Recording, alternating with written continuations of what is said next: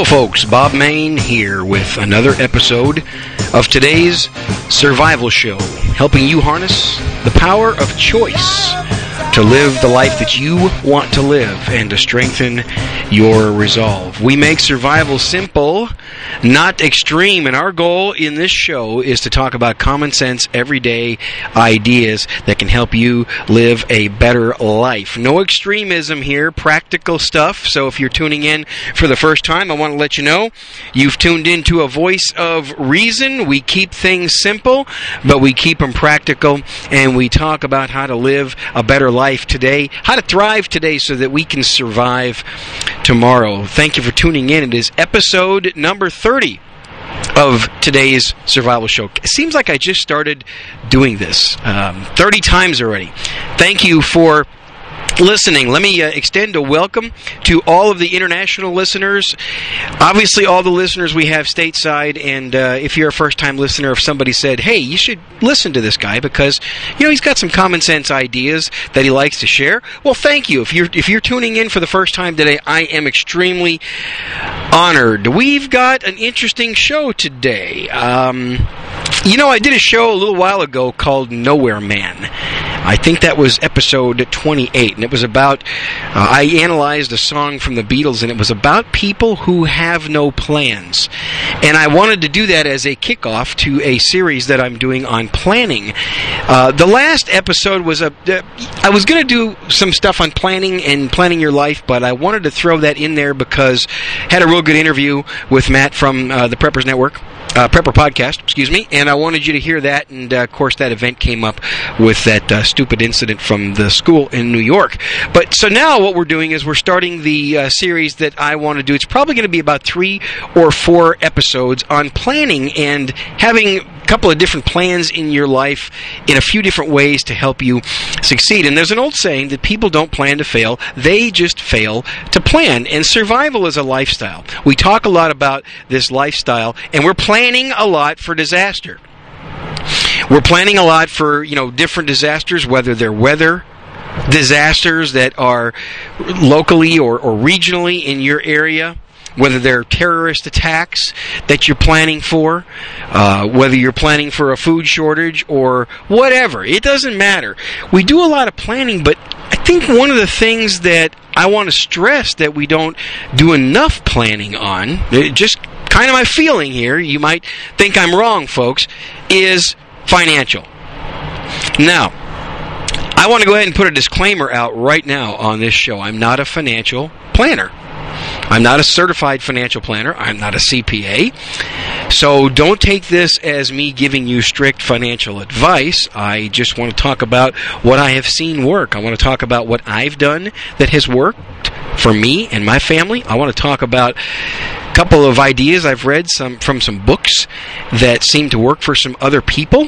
Uh, and I've talked to a lot of people recently before I did this show to kind of get their idea as to how they prepare themselves financially. So, the title of today's show is Living Like You're a Wealthy Person. Living Like the Wealthy. And there are certain ways that wealthy people live. And the reason I chose this subject is I think preparing ourselves financially and getting ourselves getting ourselves and our family financially right I think that's the first step if you're going to be a modern day survivalist and you're going to set yourself up for being able to have a strong response if some disaster happens. I mean, let's face it. If you're broke, it's really hard to prepare. I mean, it's not impossible. There are a lot of free things that you can do. There's a lot of training that you can get for free. There's a lot of preparations that you can do, you know, for just a few dollars each. But I really think that the greatest level of peace of mind occurs when you have financial peace of mind. And you've heard me talk about Dave Ramsey quite a bit. Uh, he's not the only guy out there teaching a lot of good financial uh, advice, but he is one of the best. Well, there's another book that I've read and that I subscribe to that I would encourage all of you to read if you haven't already. It's an excellent book. It's an excellent financial philosophy book, so to speak, and it's called The Millionaire Next Door. And if you haven't read The Millionaire Next Door, get it. It's an easy read. Uh, I'm going to share with you some ideas because you would be surprised. A lot of people have a stereotype of wealthy people and how they live. And this book, The Millionaire Next Door, breaks down a lot of the stereotypes that people have about how the rich people live. Um, you remember that TV show, Lifestyles of the Rich and Famous? Well, that was junk. You know, it was an entertaining show. It was fun to watch. I can't even remember the guy's name now. That Robin Leach. That's who it was. Yeah, that was. You know, it was an entertaining, fun show. But that's not really how the majority of wealthy people live. Now, you might be thinking, well, Bob, you know, what does living like the wealthy have to do with survival? I think it has a lot to do with survival. And I think after I get done talking to you about some of the topics today, I think you will see how it sets yourself up for my, what might come your way down the road. So that's an introduction to today's show. Let me take just a brief little time out here to uh, go over some announcements. Uh, I'd like to extend an invitation, if you have not done so already, to join our forum. It's an excellent place to communicate with like minded people. We've got a real friendly group on our forum. They're willing to help, and they are always willing to uh, welcome new members. Good ideas on that forum. So go to todaysurvival.com slash forum, or you can go to the main page, todaysurvival.com, and click the forum button. It'll take you where you need to go. The other announcement I want to make is I want to encourage use of our chat room on the forum. It is up and running. It's been up and running, I think, a little over a week now, and I'm having fun with it it's a good learning experience as well. There, believe it or not, I never realized this. There are things you can learn in a chat room, interacting people, interacting with people live that you really can't learn in a forum. So there are instructions on the forum as to how to activate and get into the chat, uh, the chat room. You do have to be a member of our forum if you want to take advantage of that privilege, but I would encourage you to do so. And the last brief announcement I want to make is uh, let you know if you hear a little bit of background noise in today's show, I am recording this uh, while I'm driving, uh, going on a business trip. So that's why you might hear, if you say, hey, you know, uh, I hear some background noise, sounds like he's driving down the freeway. That's because I am. Just want to take a little advantage of a little bit of windshield time to share some ideas with you. And that knocks out the announcements. Let's dive into it. Let's talk about wealthy people, specifically millionaires, because that's who the uh, the book "The Millionaire Next Door" talks about. Now, that book is not just written by some people that have an opinion. What I like about it is they've done a lot of research. They've analyzed how wealthy people live. And they've taken their findings and they've put it together. And I'll put a link in the show notes as to how you can get the book if you don't already have it, and I'll give you some information about the book in that link as well, so you can see what kind of research that these folks have done. But let's talk a little bit about the um, the profile of wealthy people, because I think you can understand a lot from this by learning who these people are. First of all. It's an it's estimated that about 3.6 percent of the uh, United States population are millionaires. Now I don't know how that um, figures into other countries. I know we have some listeners from foreign countries, uh, but in the United States, we got about 3.6% of the people or so, roughly, and it depends on which economist you talk to and, and what figures you read, but it's right pretty much in that neighborhood. And there were about 70 millionaires or so that these authors of The Millionaire Next Door interviewed. And they start off by talking about the profile or pretty much the characteristics and the makeup of millionaires and their lifestyle. So let me tell you about some of the uh, things that they came up with here and see if you would agree that this fits into a survival situation. Again, let's talk about how we can do things differently today to set us uh, to set ourselves up for a better tomorrow. Excuse me. You know, how can we do things differently today? I really think that's all what it's all about. So here's the, here's the makeup of millionaires or wealthy people. First of all, they easily delay their need for gratification when purchasing things. And I think that's extremely important. You got to drop that need for instant gratification. Wealthy people don't do that. Also, another characteristic, they are re- very resourceful in getting what they want by carefully timing their purchases. You see, sometimes i i timing your purchase, especially if it's a major purchase, is critical. Like, for example, one of the things that they found that millionaires do is when it comes to buying technology, they don't buy it when it first comes out. They wait a few years till the price goes down about 75%. And then they buy it. You might say, well, yeah, but by the time they uh, buy that on sale, Bob, when it's 75% lower, now there's new technology that's come out and surpassed that. So what? You know, wealthy people don't care too much about that. They buy, when it comes from technology and major purposes, pretty much enough just to get them by. Remember that show, Lifestyles of the Rich and Famous? That's Hollywood, folks. That's generally not how most wealthy people live. You know, they like to make living below their knee, below their means, a painless exercise. And you know, you've heard a lot of people in the survival community talk about living within your means. You ever seen those billboards advertising Dave Ramsey's show? You know, I love his slogan, act your wage. Well, that's what wealthy people do. They act their wage, but they take it one step further. And that important step further I'm going to cover in about 10 minutes, and you'll see what I'm talking about. But a couple more characteristics that I want to share with you of wealthy people. They don't like waste. Most wealthy people don't waste anything. Sometimes they're accused of being pack rats. But they seem to have a balance between accumulating too much stuff, but also not wasting it and not being the ultimate consumer, so to speak. In other words, they get the most out of what they purchase. Wealthy people, they do spend money. It's okay. I mean, they, they believe in spending money, but again, they look to buying appreciating assets instead of depreciating assets. They like to buy things that appreciate. In other words, they will be very smart and very reluctant to buy products that depreciate, like cars, like modern technology, things like that. They're much, they're very wise about that, and we're going to cover that in a few minutes here. And probably the biggest characteristic that they say makes up wealthy people is their reluctance to do things like keep up with the Joneses. Now, there are also a few facts that I want to share with you about the wealth dispersion in the United States. In other words, you know, what is causing these people to be wealthy? You'll be surprised.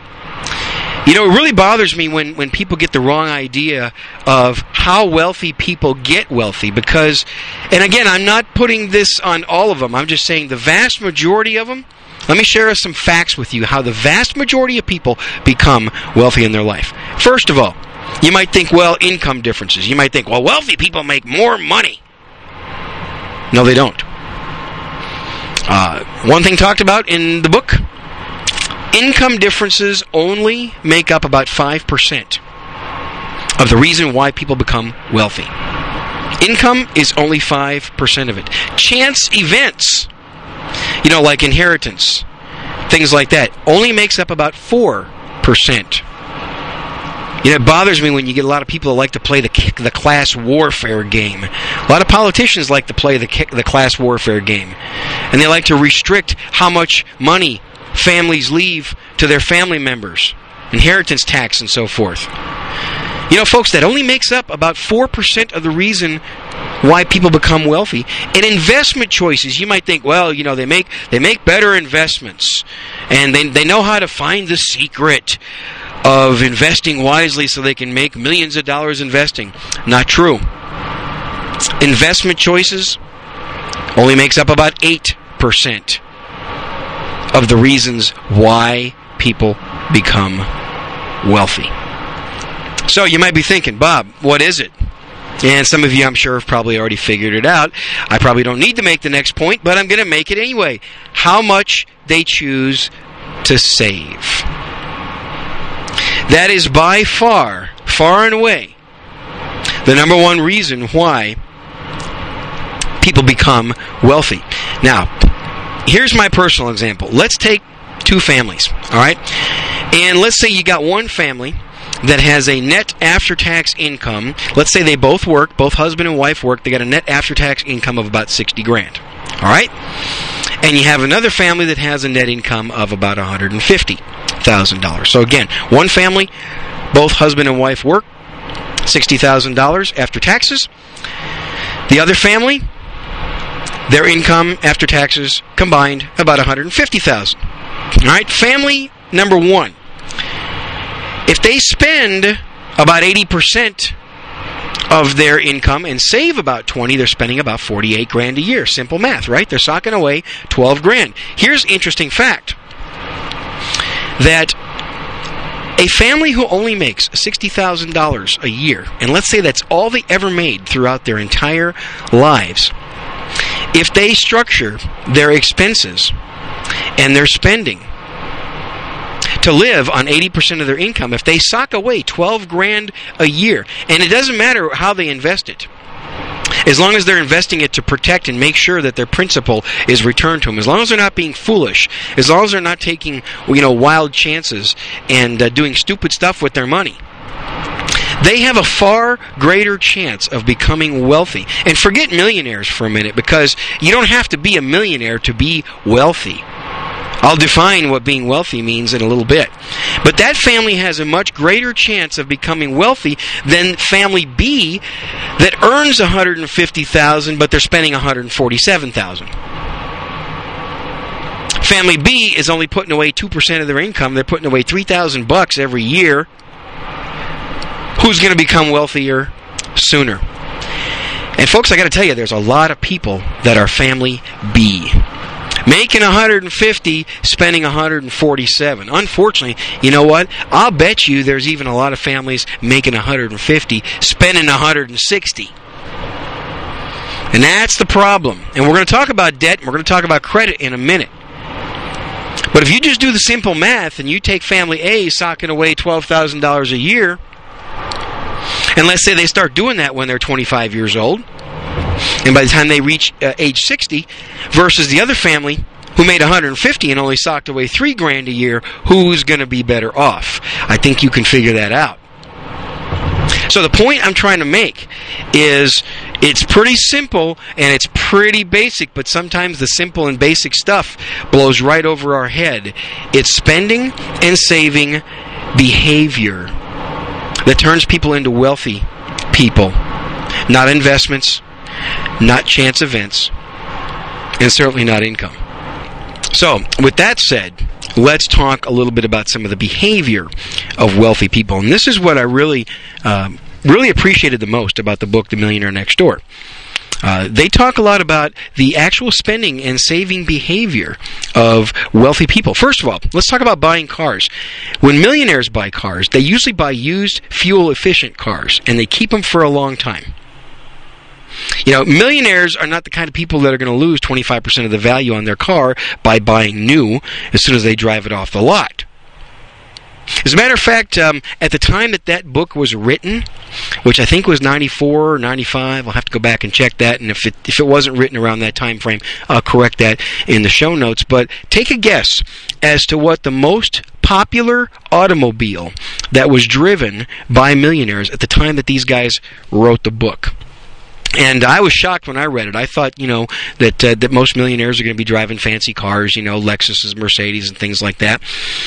About a six-year-old Ford Crown Victoria. I'm not. I'm not joking. That was one of the most popular automobiles. I think a Toyota Camry, a used one, like a five or six year old Toyota Camry, was also another popular car driven by wealthy people. Well, you know, at, at that time, you know, you could get a Ford Crown Vic that was used for not much money. You know, probably far less than ten grand. And you know what? It's a car that was functional, and it was a car that I, you know, whether you, what you, whatever you think about Fords, uh, it was reliable enough. It was basic transportation. You know, and as Dave Ramsey says, all you need, folks, is something that's fairly reliable and gets you from point A to point B. You don't have to have a fancy BMW. You don't have to have a fancy Lexus because guess what? The BMW and the Lexus still just going to get you from point A to point B. The Ford Crown Vic will do that too, and it was easy to, uh, and cheap to fix, and that's why a lot of millionaires. Now that might be diff- a little bit different today, but the, at the time of the writing of that book, I'm pretty sure that was the case. You get the point. Um, they buy used cars. They typically buy them for cash to avoid finance charges, and that is the key.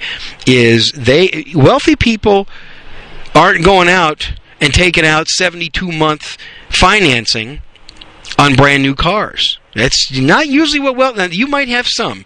You might have some that do that, but the vast majority are buying the used cars and they're paying cash. Their philosophy is if you can't afford to pay cash for it, you just don't buy it. Now, the next behavior item, wealthy people. Eating out. All right, no surprises here.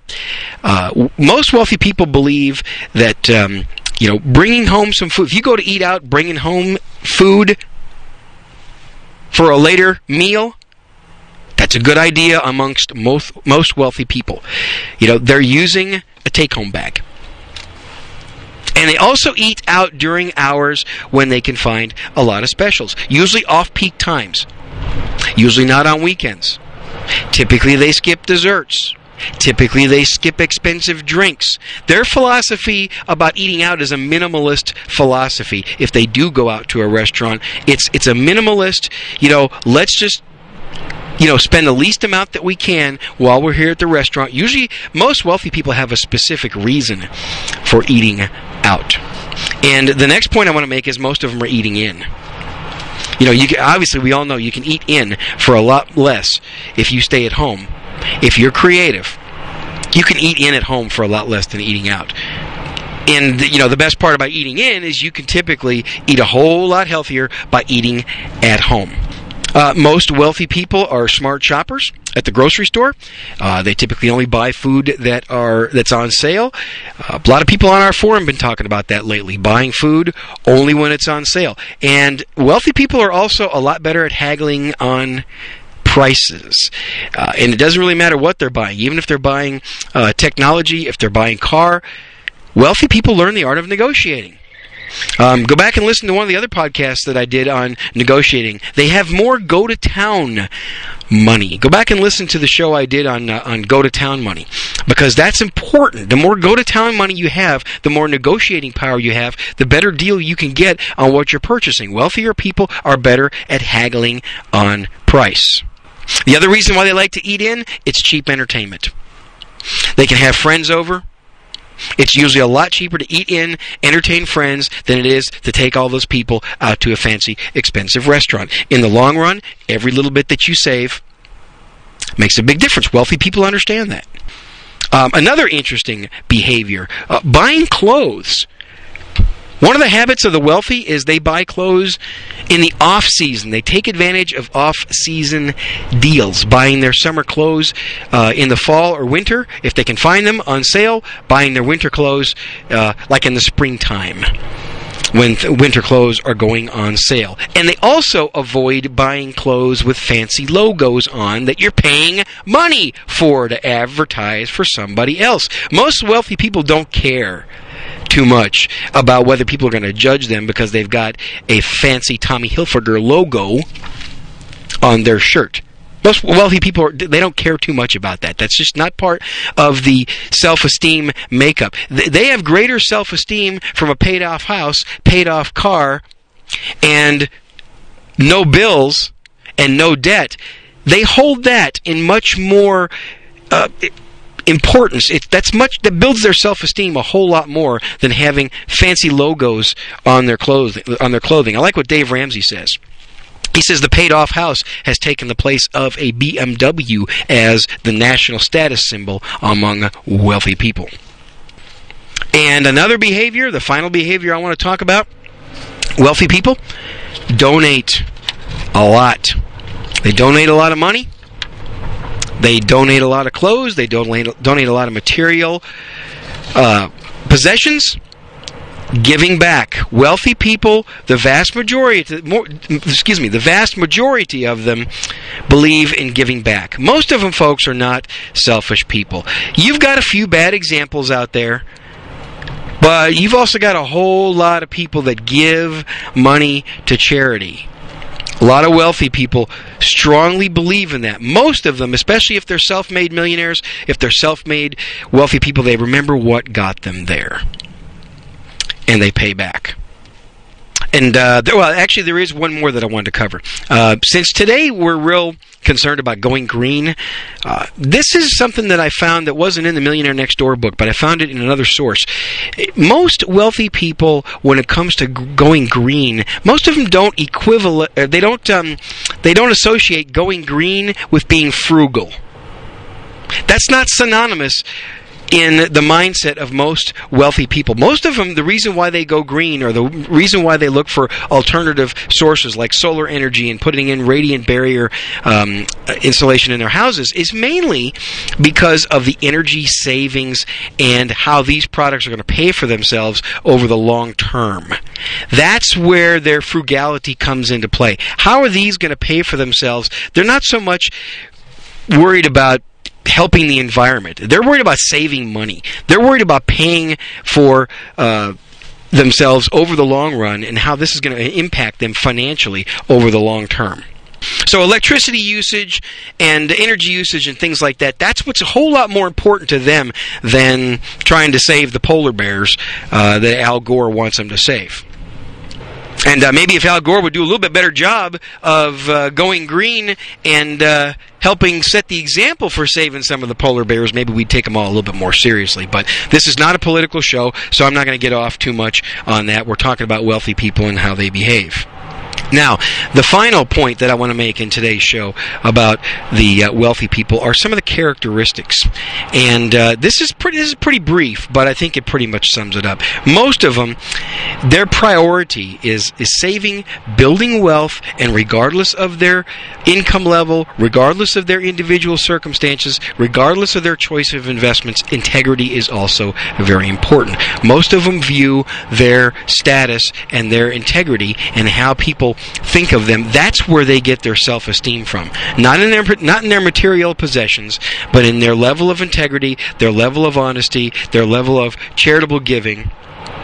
And basically, the type of person that they are. And you'll notice something about the vast majority of wealthy people are you don't know that they're wealthy. They don't act like it. They don't flaunt it. They don't have a need to. They live in a modest home. They drive a modest car. They may have a 10 year old television that's way behind in technology, but you know what? It still works. They might still be using a six year old cell phone because they didn't want to spend 300 bucks like I was foolish enough to spend on the iPhone. Just kidding. I love my iPhone, but I paid cash. I didn't go into debt for it, okay? So at least I'm doing, at least I did when I bought the iPhone what a lot of wealthy people do, and they pay cash. And one of the major points about the book, or in the book, The Millionaire Next Door, is these author these authors say, you know what, the millionaires out there, you you typically don't know who they are. Many of them are small business owners that are running a small business, and all the debts are paid. Even in their small business, they are out of debt. I've got some customers like that that I call on. And you know, I've never had a chance to sit down and talk personal wealth with them, and it's none of my business. But I can just tell by the by the way these people run their business. One of them is a real sharp young lady, and she told me she uh, about three or four months ago. She says, "Bob, I have no debt in this business." She runs a security company.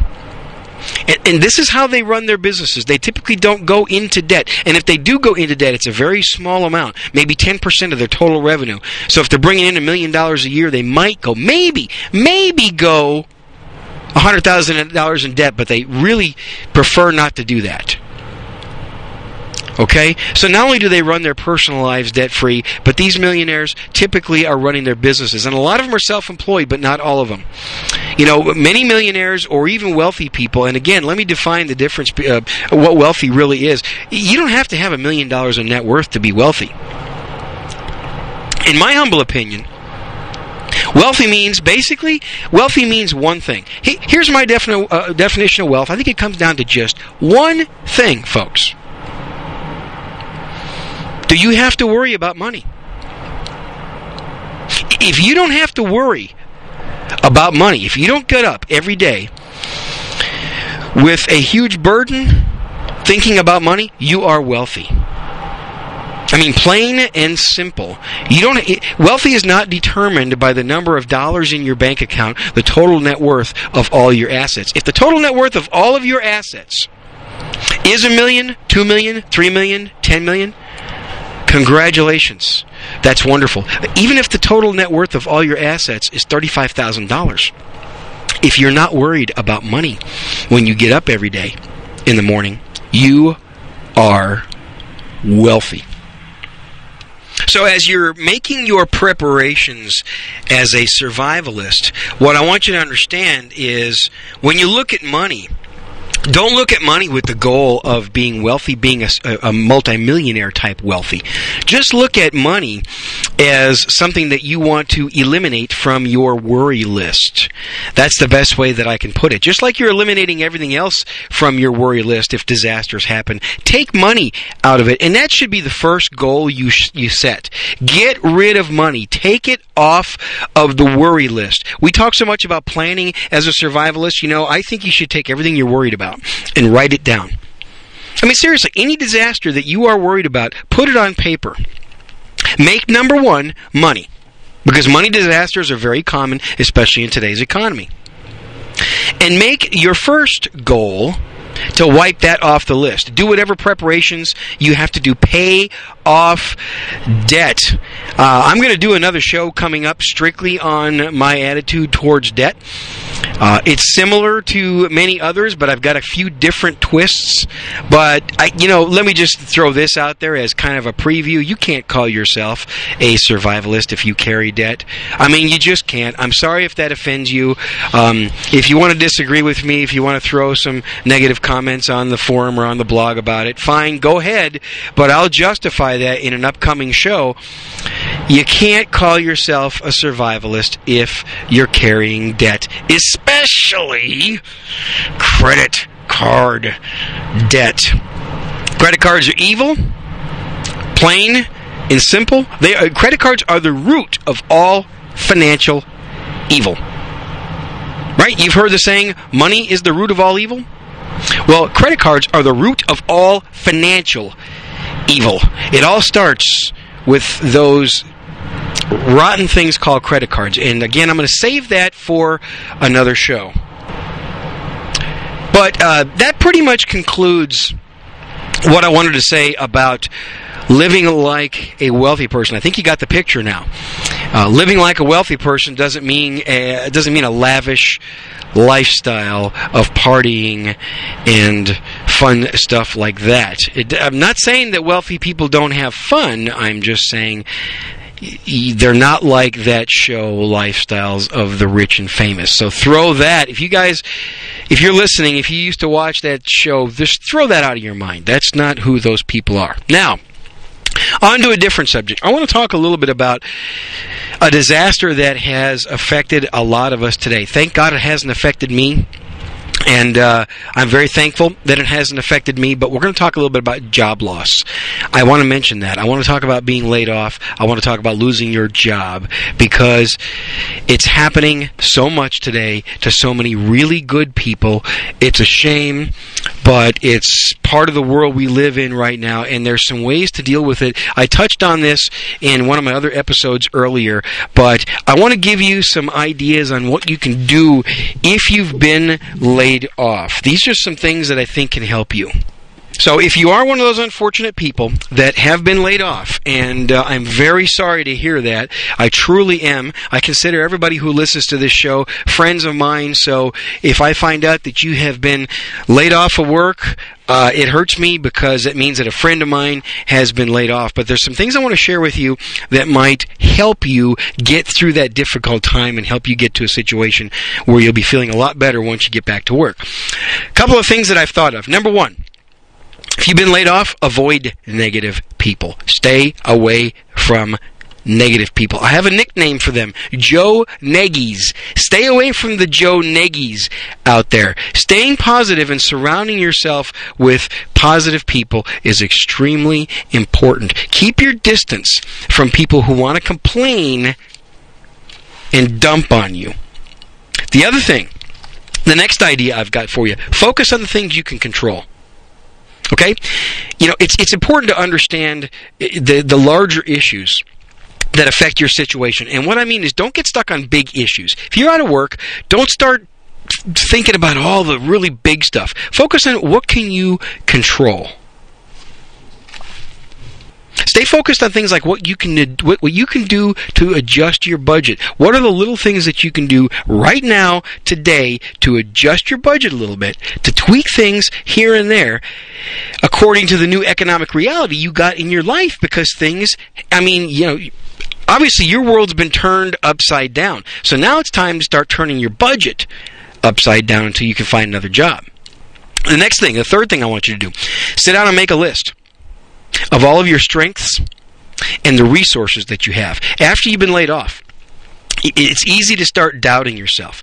It's easy to start becoming overly focused on the obstacles. Start balancing some of your concerns by focusing on your strengths. Say to yourself, all right, what am I good at? I'm going to focus only on what I'm going to what I'm good at and I want you to remember not only to include your own perceptions, but also ask other people. Get other people involved in, in identifying what is it that you're good at. Ask people who you trust.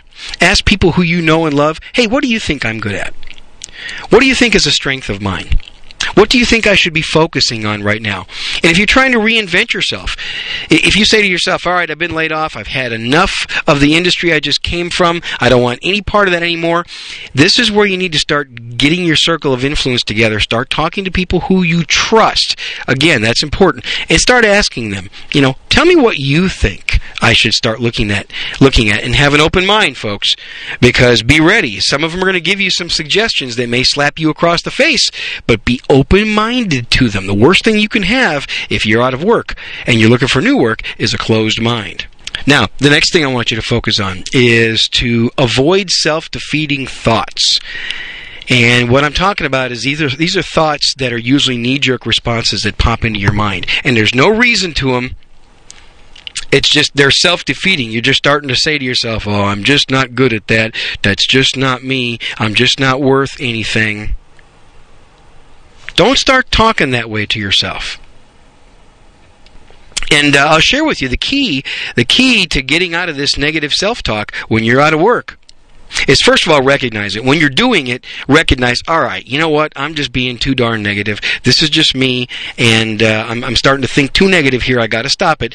Challenge that negative thought and change it into a helpful, more constructive thought. So take it on and say, all right, you know, once you realize it, say, all right, you know what?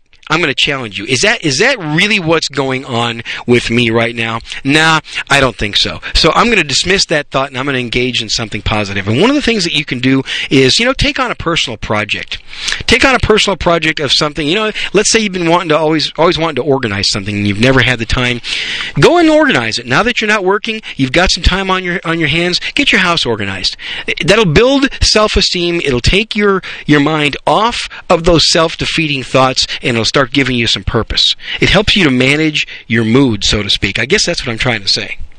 Uh, the other thing I want you to uh, remember, if you're out of work, uh, put routine back into your day. This, this was hard for me. Uh, when I've been out of work, it was hard to get back into a routine. You know, if you lose your job, it means you're losing a big part of your daily routine. One of the things to remember, start to act like you're still working. Even if you're not working, act like you still are wake up at the same time you used to wake up every morning. Take a shower, get dressed, eat at the same times that you used to eat when you were working. Complete some of the same chores that you used to do before you went to your job, and then get the heck out of the house and, and go do something. Make believe like you're still employed. This is so huge. Don't get into a rut. Don't start changing your routine. One of the reasons that uh, you were successful in what you were doing is because you got into a good routine. And just because you were laid off doesn't mean that you weren't successful. I mean, your company might have just been one of those companies that doesn't know how to run themselves. And you had incompetent managers who ran the damn thing into the ground, and now you're laid off. But just keep that routine going because that's what got you there in the first place. Now, the next thing I want you to do is before you go to bed every day, every night, excuse me, make a written plan for the next day. Okay, what are you going to do? Who are the top three people you're going to call? To either find a job or to start doing your networking. That gives you structure to your following day, and it gives you that reason to get up that I was talking about. And uh, I mentioned this a little bit in one of the other shows, but uh, if you are unemployed, you are now employed. And what I mean is if you don't have a job, you now have a new full time job. Your new full time job is to find a new full time job.